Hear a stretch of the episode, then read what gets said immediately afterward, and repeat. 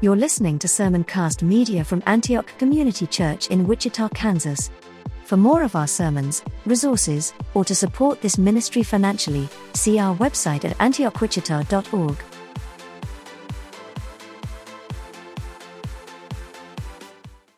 all throughout the scripture, uh, the Bible is full of pretty amazing people.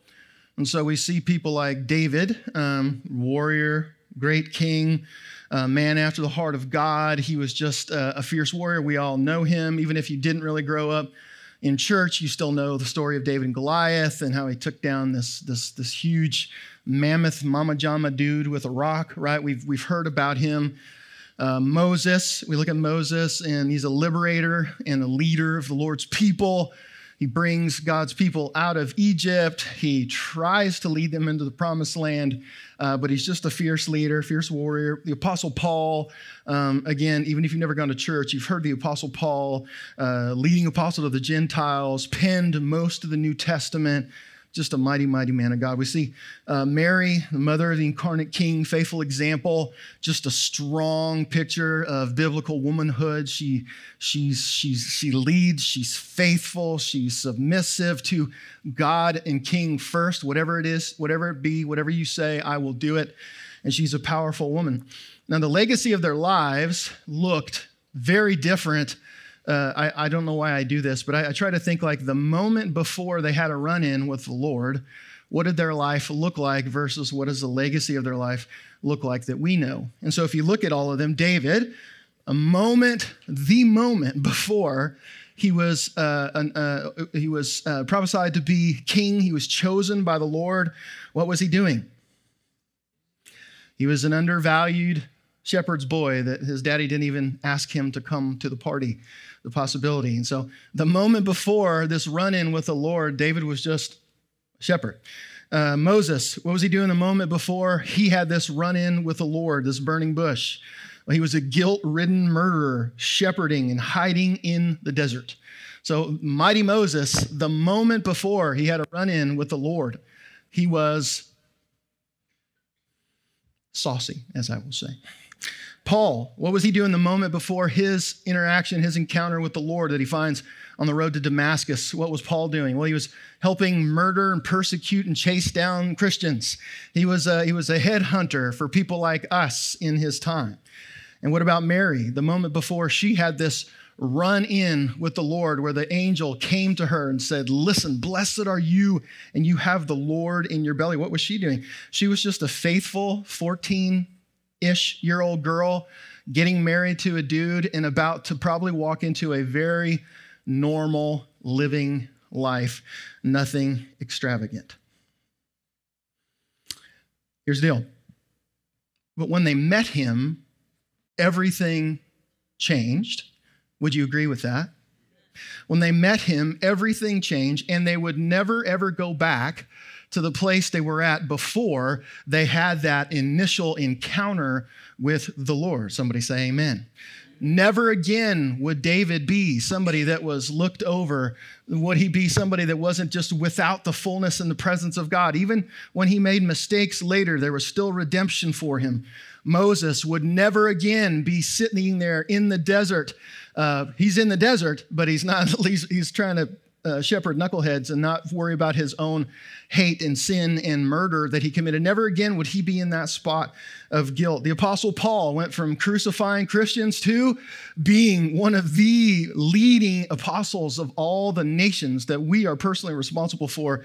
He would never again go back to be this religious zealot that misunderstood the teachings of Jesus. And Mary was not going to be just some little uh, lady, this good housewife. She was a roaring lion, and she would never go back to just living a normal life. We know for most part, as we look in the scriptures, Mary was there with Jesus every step of the way. After his uh, death and his resurrection, Mary was faithful uh, until death. The moment, the point of this is, and as we walk through Advent, is this is that the moment that the Lord shows up in all of our lives and at every point in history, everything is changed forever. Everybody tracking with me? Everything will change forever. So, uh, Christmas time every year, I get real nostalgic. I think about some of my yummy, yummy memories from growing up. And I think about uh, one particular year, there's many years. I was little, my mom was like, man, she was rad. We had, we had, we, we celebrated Idle Claus and all those kind of things. I got gifts. Idle Claus is Santa. Thank you. That's right. Some people are like, what? Uh, yeah, you don't want to have a conversation with me about that guy. Anyway, uh, but you know, pretty happy. But then later in life, later in life as I got older, uh, especially when in my teenage years, it's just a nightmare. Christmas just became a reminder of all the things that I didn't have.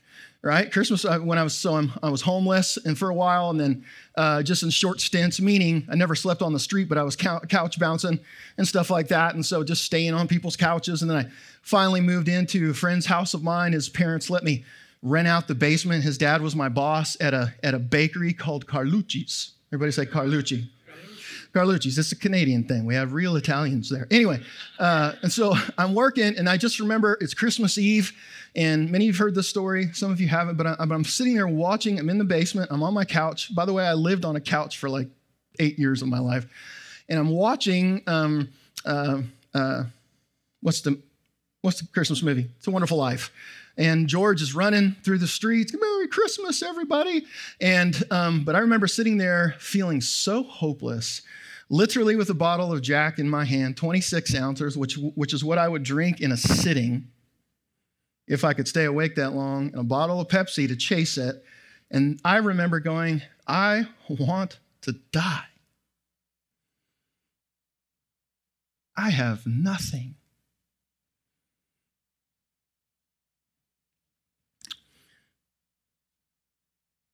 And then in a moment,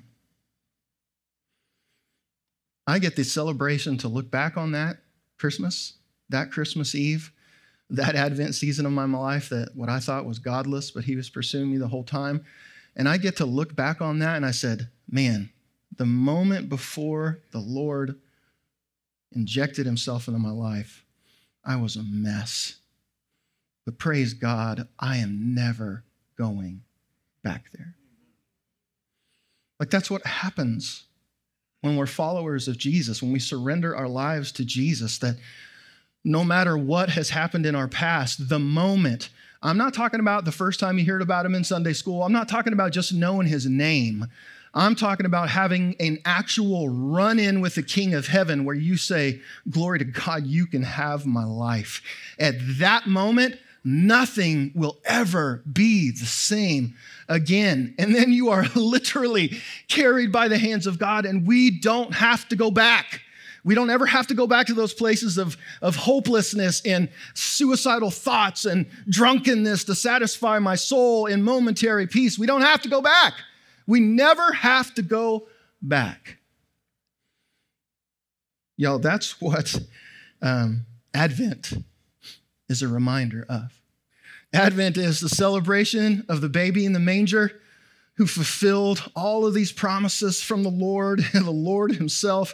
And now, because of that, now we look to the second coming. That first coming for the ages was the moment before, and then after Jesus came, nothing would ever be the same. Looking ahead, we are in a new moment before, but there are things happening now that will change in a moment, and we will never have to go back. Never have to know the sting of death again, heartache or lostness, because He has injected Himself into our lives. Advent. Advent is a really weird time to look back on the days of brokenness and actually look back on those things and thank God. Advent is also a time to look at your current brokenness if you are not following Jesus yet, or you are, but you're struggling, and you have to place yourself back into that moment before mindset with Jesus because he's always on the verge of doing and moving and something in our lives. For those of you who've never surrendered your life to Jesus before, and I'm not talking about going to church, enough of that. We've already established that doesn't save anybody. The moment you surrender your life to Jesus, at that moment, you will go from hopelessness, brokenness, and death to new life. And you will never have to go back there again. Amen? That's what the Advent story should stir in our hearts to do. And so this morning, I'm going to read from Luke chapter 2, verses 1 through 21. Um, it's, it's going to be long. It'll be up there. I'll probably, with my bad eyes, skip a few sentences. If I get extra biblical, tell me. Okay, thank you. So, Luke 2, 1 through 21, that's just the birth narrative, just the birth story. At that time, the Roman Emperor Augustus decreed that a census should be taken throughout the Roman Empire. This was the first census taken when Quirinius was governor of Syria. All returned to their own ancestral towns and to register, excuse me, to the census. And because Joseph was a descendant of King David, he had to go to Bethlehem in Judea, David's ancient home. He traveled there from a village of Nazareth in Galilee. He took with him Mary, his fiancee, who was now obviously pregnant. That's messed up. Maybe sister was just eating some extra ham for the holidays. I don't know. And while they were there, the time came for her baby to be born, and she gave birth to her first child, a son. She wrapped him snugly in strips of cloth and laid him in a manger because there was no lodging available for them. That night, there were shepherds staying in the fields nearby, guarding their flocks of sheep. Suddenly, an angel of the Lord appeared among them and the radiance of the Lord's glory surrounded them, and they were terrified. But the angel reassured them, Don't be afraid, he said. I bring you good news that will bring great joy to all people. The Savior, yes, the Messiah, the Lord, has been born today in Bethlehem, the city of David. And you will recognize him by the sign. You will find a baby wrapped snugly in strips of cloth, lying in a manger. Suddenly, the angel was joined by a vast host of others, the armies of heaven praising God and saying, Glory to God in highest heaven, and peace on earth to those with whom God is pleased. When the angels had returned to heaven, the shepherds said to each other, Let's go to Bethlehem. Let's see this thing that has happened, which the Lord has told us about. They hurried to the village and found Mary and Joseph and there was a baby lying in the manger. After seeing him, the shepherds told everyone what had happened and what the angel had said to them about this child. All who heard the shepherd story were astonished. But Mary kept all these things in her heart and thought about them often. The shepherds went back to their flocks, glorifying and praising God for all they had heard and seen. It, just, it was just as the angel had told them that is a great story in hindsight, or that's just a great story if you're just a nominal believer. Hey, that's the birth of Jesus. That's what we celebrate. That's why we do Christmas. In the grander scheme of things, when we peel off the eyes of mediocrity and we look at the fullness of the story, that is a, I can't even explain it. Could you imagine what it would be to be one of the shepherds sitting there while the angels worshiped? Could you imagine just the, just the humility that you would have just to drop down on your face and give glory to God because the angels are praising? This injection in this moment in time is like a huge rip in the fabric of all existence of mankind. It's like the angels have been waiting to cry out, and they finally do because this little one has been born. And it's not just a baby, it's the God of heaven and earth. They were waiting. Now, you read the story and you think like some shepherds are like, oh, there's some random kid being born. They knew exactly what was going on. They knew they were longing for Messiah. They were longing for reprieve, and he was finally there. Don't read this so quickly where you go, hey, they went away and they were praising God and people were astonished. They were praising God. People were blown away and questioning as we see as things go forward. Isaiah 7:14 says this. It says, Therefore the Lord himself will give you a sign. Behold, the virgin shall conceive and bear a son, and his name, call, call him, call his name Emmanuel. Does everybody know what Emmanuel means? It, it comes in, in a couple big places like Emmanuel, and, and then later, like we talking, we're talking about Hosanna in the triumphal entry. But what is what is what is what is Emmanuel? God with us. Finally, God with us. See, when Jesus showed up, God's promises were unfolding. Heaven was erupting. Good news was brought to all people, and nothing was ever going to be the same. The presence of this little one in the manger, eh, if I can even surmise all the things he was about to do, he was going to heal the sick and the lepers and the bleeders. From the moment they met him, they were changed forever and they, they, they didn't go back, right? Their lives were changed. Amen? He brought grace and love and hope to harlots and sinners, women caught in adultery who, by all standards of the law, were supposed to be stoned and killed, and they were guilty, and never again would she have to walk in that because she had a run in with the King of Heaven. And in a moment, the moment before she had a run in with him, she was a harlot and somebody worthy of death with scarlet letters on her. And the moment she met him, it all changed forever.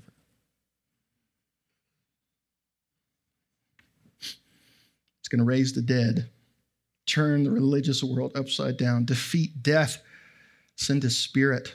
He's the same one that's coming back for us. Um, I like to think a little bit this time of year on this Adventi, and I'm not just saying this Adventi. I just did I make that up? Is that a thing? Can I run with that? Adventi. It's the plural of Adventi. No, I didn't do well in grammar or in high school. And when I went to Ghetto Bible College, we didn't have to worry about proper grammar. Um, hmm? Canadian. Well, we were born with Canadians are very intelligent people naturally. We barely need schooling. We just do that to appease people, right? you ever seen a dumb Canadian? Don't answer that question. But our education system is far beyond. Anyway, um, but I but I, I just I just to stop like I have to stop and look back, or I, I've become so self consumed and absorbed sometimes.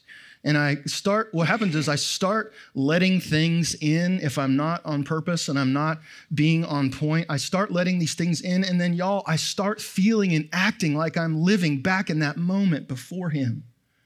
And that is one of the greatest tragedies in all of Christendom is when God's people who have been set free, they've had that moment with the Lord. They can have a daily moment with the Lord. We start digressing because we forget and we go back to living like we were hopeless and like we forgot that we have the answer and the breath of heaven in us. And so I'm going to walk through a few of these things, some I've already covered over, but I just want this to resonate with your heart. The first one is the moment before we knew Jesus, we were desperate for him to come. We talked about the Hosanna word. It's a cry, an expression, an appeal uh, for divine help. So when you say Hosanna, and not just like sing a song, Hosanna, but Hosanna was a deep cry from the depths of your heart. And so we see that in, in Jesus' entry, Matthew 21 9, and the crowds that went before him and followed him were shouting, Hosanna the Son of David. Blessed is he who comes in the name of the Lord. Hosanna in the highest. Listen, you got to read your Bible this way. The Old Testament in its entirety, from Genesis 3 until the end of Malachi, is the longing and the groaning of God's people, Israel, longing for be, to be relieved of the weight of the curse. That's what it is. is what the temples are. It's what the tabernacle is. It's what all the feasts, all the festivals, all the remembrances, all of them are God's people longing and waiting for Him to come. See, they desperately needed Jesus, whether they knew it or not. And so um, I think about that for us. Think about it for a minute. How desperate were you? And I'm going to tell you this right now. If you're sitting in this room and you haven't fully surrendered your life to Jesus, you are desperate. And I don't mean like you're desperate as in just weakness. I'm talking about you're desperate in the place where all of us were. Like, look at trying to just claw your way and try to make things happen and trying to make relationships work and trying to self medicate and over and over and over again. Listen, you are desperately, desperately in need of a Savior, whether you know it or not. Moments, the moments before I met Jesus, let me tell you who Rob Dans was. He's a man who was angry he was a man who was lost. He was full of anxiety and fear in hopeless ways. He was in a marriage that was headed for destruction. I was a mess. And if you would have asked me If I was desperate for a Savior, I would have said, bleep, no, I'm fine. That was what came out of my mouth, but everything in my soul was desperate for something else. And his name was Jesus. But the moment I met Jesus, that desperation was eradicated. And listen, never again would we have to be so desperate and lost. That has been eradicated out of my future. Hopeless desperation and lostness are never again. Well, what about if I feel like it? Okay, there's a difference between what's truth and reality and how you feel. And there are a lot of days where I still feel desperate. I still feel hopeless. That's a mind problem. That's not a truth problem. That's not reality. Reality is I am saved and in the hands of the God of heaven. My marriage is covered by Him. My children are covered by Him. The church is covered by Him. Never again will I be susceptible to that being my reality, and neither will you. Next one is um, the moment um, before we met Jesus, we couldn't rescue ourselves. This is this is what I love about Advent was you know if you you can't see the manger uh, properly as a believer without seeing the shadow of the cross overlaying it. Like what was in that manger wasn't, oh, baby Jesus, Christmas time, let's have ham, right? I'm really pushing the ham thing because I hate turkey for Christmas. I like ham. Just remember that, okay? Tonight, a spiral ham. Praise God. Amen. but you cannot see, if you see the manger, if you think about it, you're like, oh, God's just some big meanie who's just going to kill this sweet little baby. That was God's point the whole time. That is a sacrificial lamb in the manger, right? Like I couldn't save myself, and God knew that. And in God's grace and in His mercy, the moment before I couldn't save myself, and the moment He rushed in, He saved me. Hebrews 9 22. Indeed, under the law, almost everything is purified with blood, and without the shedding of blood, there is no forgiveness of sins. I can't outdo good of my sin. And he knows that. By the way, does that change after you're a follower of Jesus? No, we just we just act that way sometimes. But it's only the blood of Jesus that saves us. Amen. 2 Corinthians 5:21 says for our sake he made him who knew no sin uh, to be sin who knew no sin that in him we might become the righteousness of God. You ever find yourself when you're reading scripture, other translations sneak their way in and you start mixing them up even as you read? That's just me, sorry. But listen, uh, Christmas is more than a celebration of the Lord, of the birth of the Lord, but it's also a remembrance of the one who was born to suffer in our place. Like that's the fullness of Christmas. The wages of sin are death in Romans 6:23, but a free gift from God is eternal life in Jesus our Lord. Now listen, J.I. Packer said, the Christmas message is that there is hope for a ruined humanity, hope of pardon, hope of peace with God, hope of glory because at the Father's will, Jesus became poor and was born in a stable so that 30 years later he might hang on a cross. And because we've had that moment with the Lord, our eternities are changed forever. Did you this week sit and bask and be baptized in the fact that you are eternal did we sit down? Did you just slow down enough this week in the middle of the Christmas hubbub and to say, you know what, Rob? We are going to reign with Christ forever. And there's no way I could have gotten there without you. God, thank you. Jesus, thank you. Thank you, God. But now eternity has been changed. Revelation 21, 3 through 4, I've probably used this in 50% of my sermons in 20 years and I heard a loud voice from the throne saying, Behold, the dwelling place of God is with man. He will dwell with them, and they will be his people. And God himself will be with them as their God, and he will wipe away every tear from their eyes. And death shall be no more.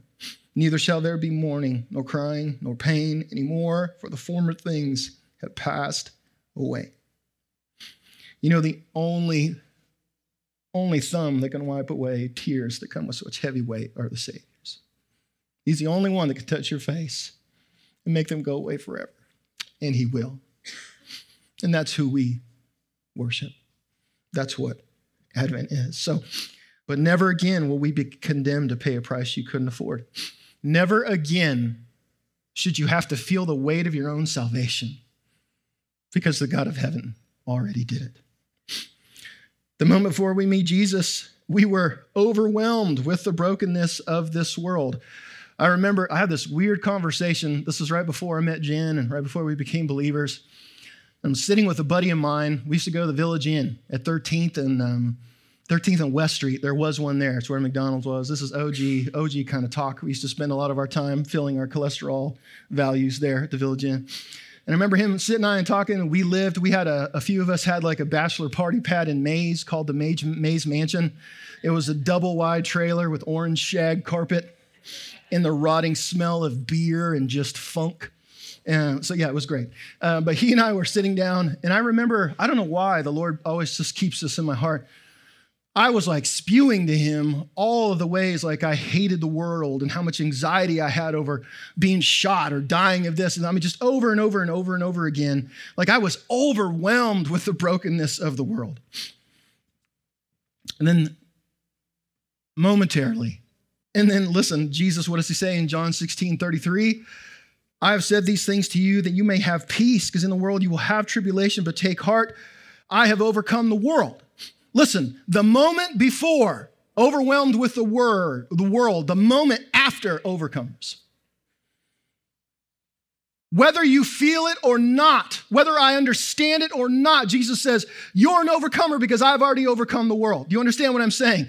The moment before, overwhelmed, the moment after, overfilled. Amen? Romans 8, 37 through 39. No, in all of these things we're more than conquerors through him who loved us. For I am sure that neither death, nor life, nor angels, nor rulers, nor things present, nor things to come, nor powers, nor height, nor depth, nor anything else in all of creation, not political unrest, not wars in Ukraine, not your own kids and their funkiness, not your own addictions, will be able to separate us from the love of God in Christ Jesus our Lord. Nothing. Sin and addiction, nothing. Lukewarm living, hopefully nothing. Broken marriages and relationships, nothing. In Romans 8:31, what shall we say to these things? If God is for us, God is with us, God is for us, who could be against us? Can we please just like repent of our coffee cup Christianity? If God is for us, who on earth can be against us? Moments before, overwhelmed. Moments after, overcomers. Who the God of heaven is on our side. Who can come against us? Governments? No. Radical terrorist? No. Your baby daddy? That's another story. Some of that is on you, but anyway, no. right? We won't, won't talk about that today. Um, you are you are not an overcomer. You are an overcomer because of that moment. Amen. And never again will there be a single thing on this earth that can own us or cause us hopeless fear. Never again. The struggle is mentality, the struggle is not truth. The struggle is understanding, the struggle is not what's really happening. What's really happening right now in this room, in the midst of our anxiety and fear of the world, is we are sitting in the hands of God. Those of us that are followers and lovers and believers of Jesus, we are sitting in the hands of God, and the scriptures say nothing can take us out of his hand. The moment before we met Jesus, we were powerless against the enemy. I've run into some people over the years in ministry that give, that have a really, I have a few instances in my head, and none of them are here anymore. Uh, probably because I had weird conversations with them, but problem, people with like we really weird demonology, really weird spiritual warfare, like, like they're just like succumb to the devil's on me. And, you know, we've just over and over and over again, we've had people like that over the years. And, and let's say this before uh, that moment with Jesus, the enemy, boy, he used me like a kickball right? I'm just here, I'm there, I'm here, I'm there, I'm buying into all of his garbage, I'm all over the place. But listen, 1 John 3 says, Whoever makes a practice of sinning is of the devil, for the devil has been sinning from the beginning. The reason the Son of God appeared was to destroy the works of the devil. Jesus ripped the power of the schemes of the devil, the devil. I don't even know what a devil is, but he made me do it. The devil with the cross, right? You, you guys know it's like really bad eisegeting, like in the Passion of the Christ, where the demon guy is like at the end, he's like, ah! But I have to imagine when Jesus gave up his life, that you remember that scene where the bald lady that's that's demonic, whatever she was, she's supposed to be the devil. She's like screaming at the end. I just uh, can you imagine what the real cry of hell were on the, on the minute that Jesus was resurrected. Could you imagine what happened at the party, at the demon party? Remember, they probably had little demon office parties. Like, well, we finally got him. Now what? Well, let's next we'll make K-pop bands, right? I don't know why. But imagine, can you imagine the shrieks of, of the, the keepers of the darkness when Jesus was resurrected and death had been defeated. And Jesus could just simply say to them, Shut up. Give me back those keys. It's done. Well, guess what? Scripture for James 4 7 says, Submit yourselves therefore to God, resist the devil, and he will flee from you. That doesn't happen for people who are living in the moment before. The people who can resist the devil and watch him flee are the ones who have been chosen, anointed, and have given their lives to the God of heaven, spirit filled people. We can resist the devil. The devil flattened my tire. The devil's attacking me. Then smack him. Speak the word against him and go to bed. Go to sleep because he's nothing to us. He is a momentary infliction, affliction that soon and very soon he's going to have to answer for every single thing he's done, along with everybody that follows him. And guess where I won't be? I won't be there. And neither will you if you surrendered your life to Jesus. Never again will we have to be at the mercy of the enemy. A moment before Jesus, uh, we had no idea what real love was.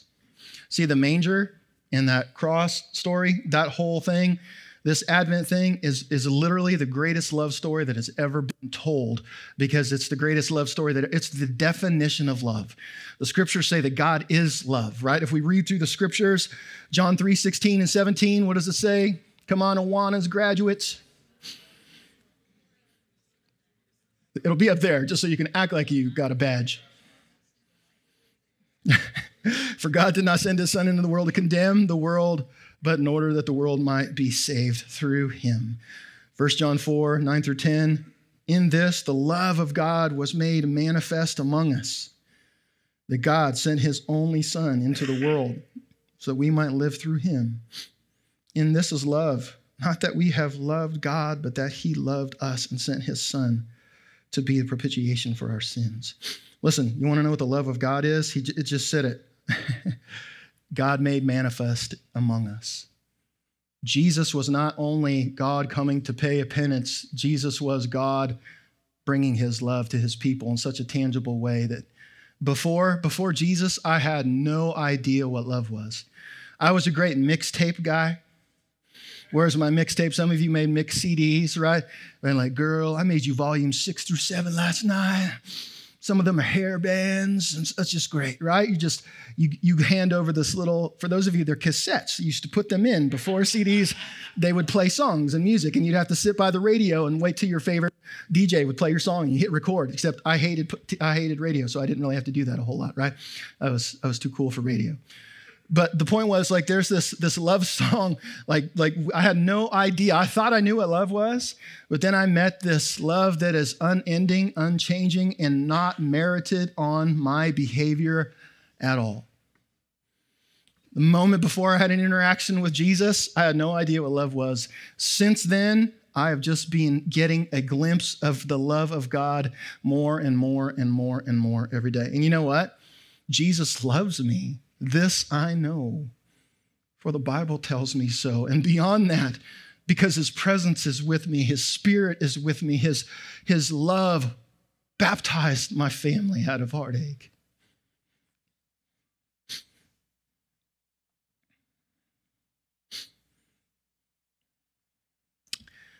Just skipping ahead, it's the only love that doesn't depend on what you do or do not do.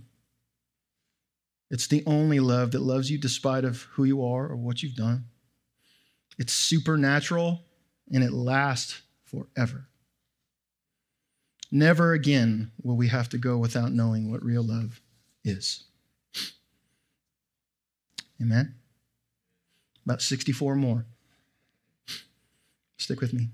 Are you good? Can we keep going? Okay, praise God. Here's another one. The moment before we met Jesus, our suffering was just tragedy. Now, if there's anything that, I don't know if you know, if you were around back in the day, but I used to get so worked up in sermons where I would start throwing stuff and breaking stuff. Number one, that was dumb because it costs a lot of money. I mean, it wasn't it wasn't like anger as in being a jerk. I was like so overwhelmed by Jesus. Like one time I had this big whiteboard and I was writing all my sins on it. And then I was like, this was at the school. I don't know how many of you were there, but I took that whiteboard and I just said, but now Jesus, ah! and I just threw and chucked this thing across the room.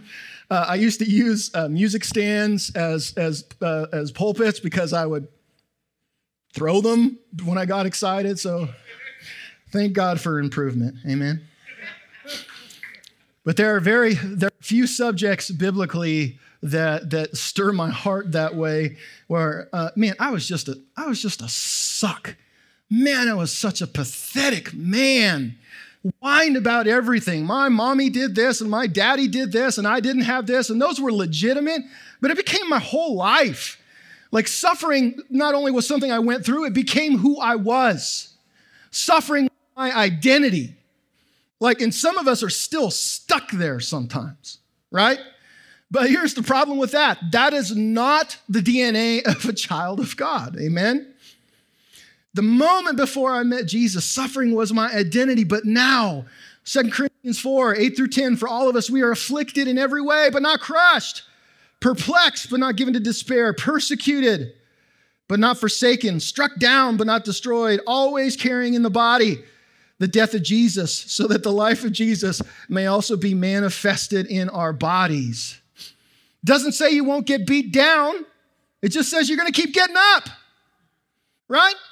When we're truly following Jesus, it goes from my identity is suffering to actually suffering is now a badge for me. It's a badge of honor. It's a badge that makes me like Jesus because I'm not said I'm not going to suffer for being a Christian, but he says he's going to go through it with me. In Romans 8 28, he says, everything that happens, he's going to use it. Everything that happens, he's going to use it for my good. My very calling, when the Lord called me in the ministry, the Lord said, Your life is for my glory and not your pity party. That is just an amplification of what I'm trying to tell you. Woe is me. And some of you, some of us in this room have been through horrible things. I'm not trying to take away from that. What I am trying to take away from is you using that as license to act miserable for the rest of your days on earth. Being captivated and being held down and not being free, not able to do ministry, not to have real joy in life because you keep trying to punish the people and yourselves for the things of the past where Jesus says, What are you doing? That's not who you are. You are who I say you are, and you are loved and favored you are strong in me.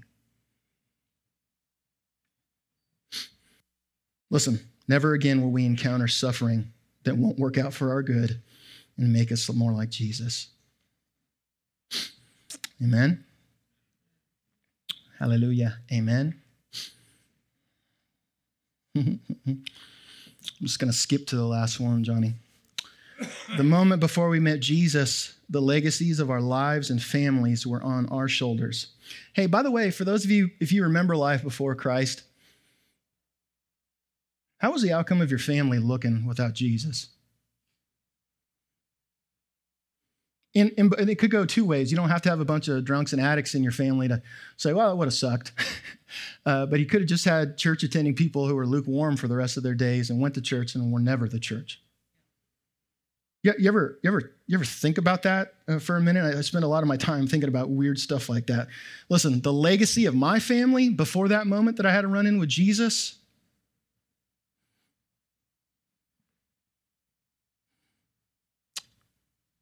at best, disaster.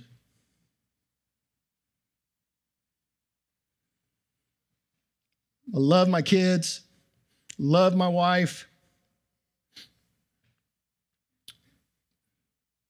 But I had inherited death and I was about to give it again. Even in my best attempts to be good no matter how hard I tried. I was going to pass on the crap that was passed on to me. Proverbs 20, verse 7 says, The righteous who walks in his integrity, blessed are his children after him. By the way, everybody looks at this as like some legalistic thing. Be righteous and your kids will follow you. Where does righteousness come from? We're only righteous in Christ Jesus. That's the starting point. It doesn't say if you're a good dad, your kids are going to be good children. It doesn't say that. How many of us have, how many people have good dads and you still end up doing stupid stuff? Right? Uh, oh, thank you, Kale. I appreciate that. That's my son. Oh, that's like an affirmation right there. Oh, it's so nice. I know your daddy issues. Uh, gosh darn it. Um, And some of you are like, well, this and this and this is still not working out. Well, I'm going to tell you, where's your faith? Those are promises of God. responsible for championing and chasing after the hearts of your children. But we know that the promises absolutely don't come for people who don't walk with the Lord. And the people that do walk with the Lord, it's a faith issue on Him. We wait on Him. We wait on the Lord.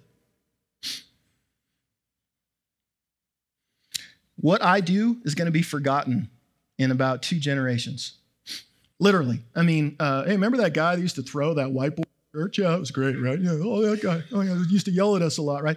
Listen, um, I might be a plaque on the wall somewhere in the bathroom someday. Please don't do that. That's just weird. right? Just leave me like a blip on the website or something, whatever. I don't care. But I don't care. Hopefully my, hopefully my children knew I love them guys knew I loved you, but very soon I'm going to be forgotten. The only thing that will matter is the legacy of kingdom that I left in my kids and in you. That's the only thing. And that's the only thing I should want. I keep trying to live in a way where people will remember me. And the problem with that is when I do that, I have to trade off for not living in a way where I remember him. I keep trying to live a lifestyle people will know me and know of me and know that I did. On the other hand, the problem is my comfort, my joy is supposed to come from one place. My identity is supposed to come from one place, not legacy of finances and good colleges and all those things. Those are just secondary things.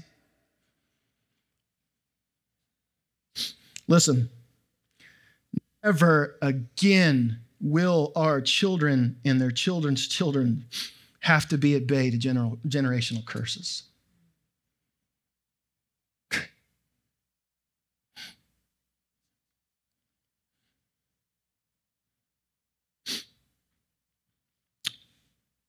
Man, I look around this room and uh, walked with so many of you through so many horrible things.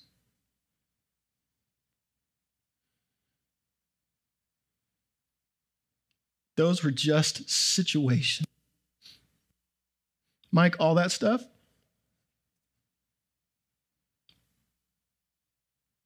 not reality. And it's temporal, the things that are. Never again will we have to live at bay of those things right? Kip, never again, bro. Never again will you need to call yourself king of the streets. Never again will you have to worry about where your next meal's coming from. Never again. Because in a moment, you met the one who changed everything. The same story happens over and over and over and over and over and over again in this. Never again. Somebody say never again. Just going to leave you with a few of these transition, just this applicatory things.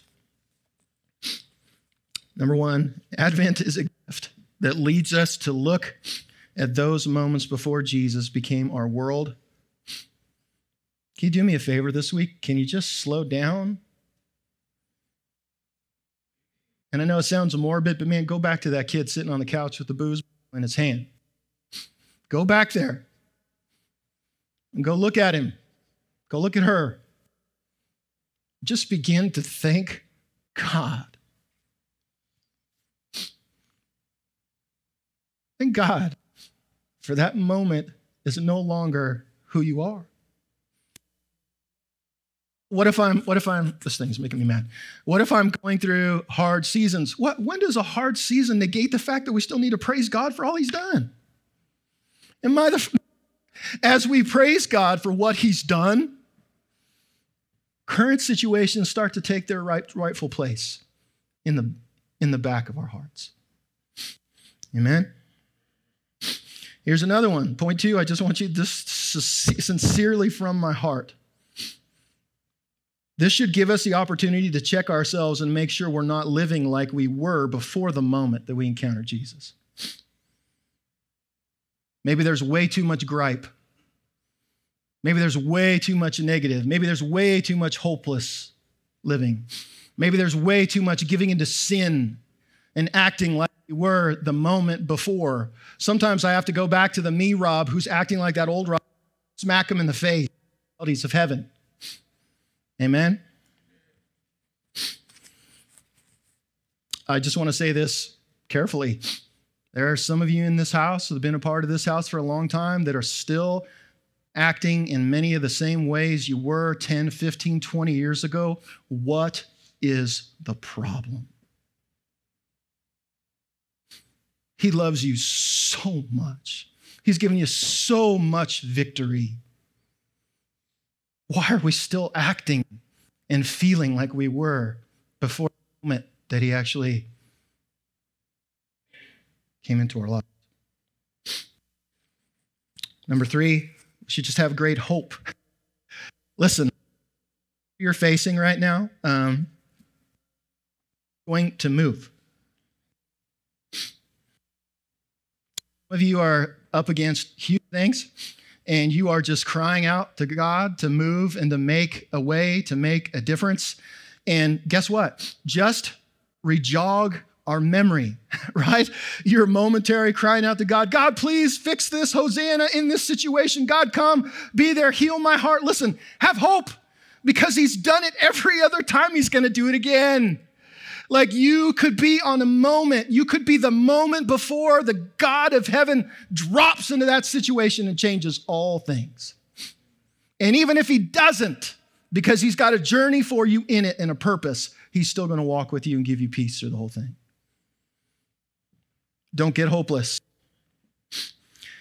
And last but not least, listen, I'm not, a, I'm not an idiot. I realize uh, that a lot of people just go to church and they hide. But the reality is, maybe that you have never really honestly surrendered your life to Christ earnestly. Can I tell you something? Whether you're out about that and you're very proud of that fact, or you, you hide that, can I just say, say this? You are a moment with Jesus away from the fulfillment of your heart. You're just a moment away. It, do, it isn't marking yes on a card. It's not any of that. It's God, you are God, and I believe and I surrender my life to you. I believe that you died for my sin. I believe that you came to set man free. And Lord, I repent, and you are my God, and I will follow you all the days of my life. At that genuine moment, everything's different. And never again will you be a slave to all the other things. Aren't you tired? Aren't you tired? The beautiful thing about Advent is the baby. The one at the cross was the resurrected one. He's the one coming again. He's the one that said, I will go to prepare a place for you in my Father's house. And his arms are absolutely open wide. That we would come and have that moment with him. Here's the thing about the moment the moment's always waiting. If you're a believer and you've just started living like that moment has lost its cherishedness in your heart. The King of Heaven is still waiting there, going, Hey, I'm the same yesterday, today, and forever. I'm the same God that was there with you the night before. I'm the same God that was there with you the day after. I'm the God that's there with you now, and I'm the God that will be with you forever. Come back home. Come on home in your heart. As we walk into just a time of prayer, um, I feel like the Lord is here in a special way right now. I believe there are people on one hand that have just not genuinely surrendered their hearts, all of it to Jesus. And I'm not, you don't have to recommit your life to the Lord 16 times. That's not what I'm saying. You should do that in youth group where I'd rebaptize kids like 14 times to make sure they were saved. That's not necessary. If you're having a hard time, that's different than not surrendering your life. If you're living carnally, that's different than not doing that. What I'm saying is, if you know that you have not truly surrendered your life to Jesus, now is that day. You want to talk about having a better Christmas? How about you walk in the fullness of the blood and the redemption and freedom of Jesus? That's a gift. And there's no buyer's remorse on that one. And if you're a follower of Jesus, maybe you have been for a long time, but you have found yourself living and acting and thinking like the old you, maybe God has given us this Advent gift to bless you in a way where you just say, All right, Daddy, I'm so sorry. I, I just come back here to this place again. Jesus, remind me of your goodness, which sounds silly, but man, we need a reminder.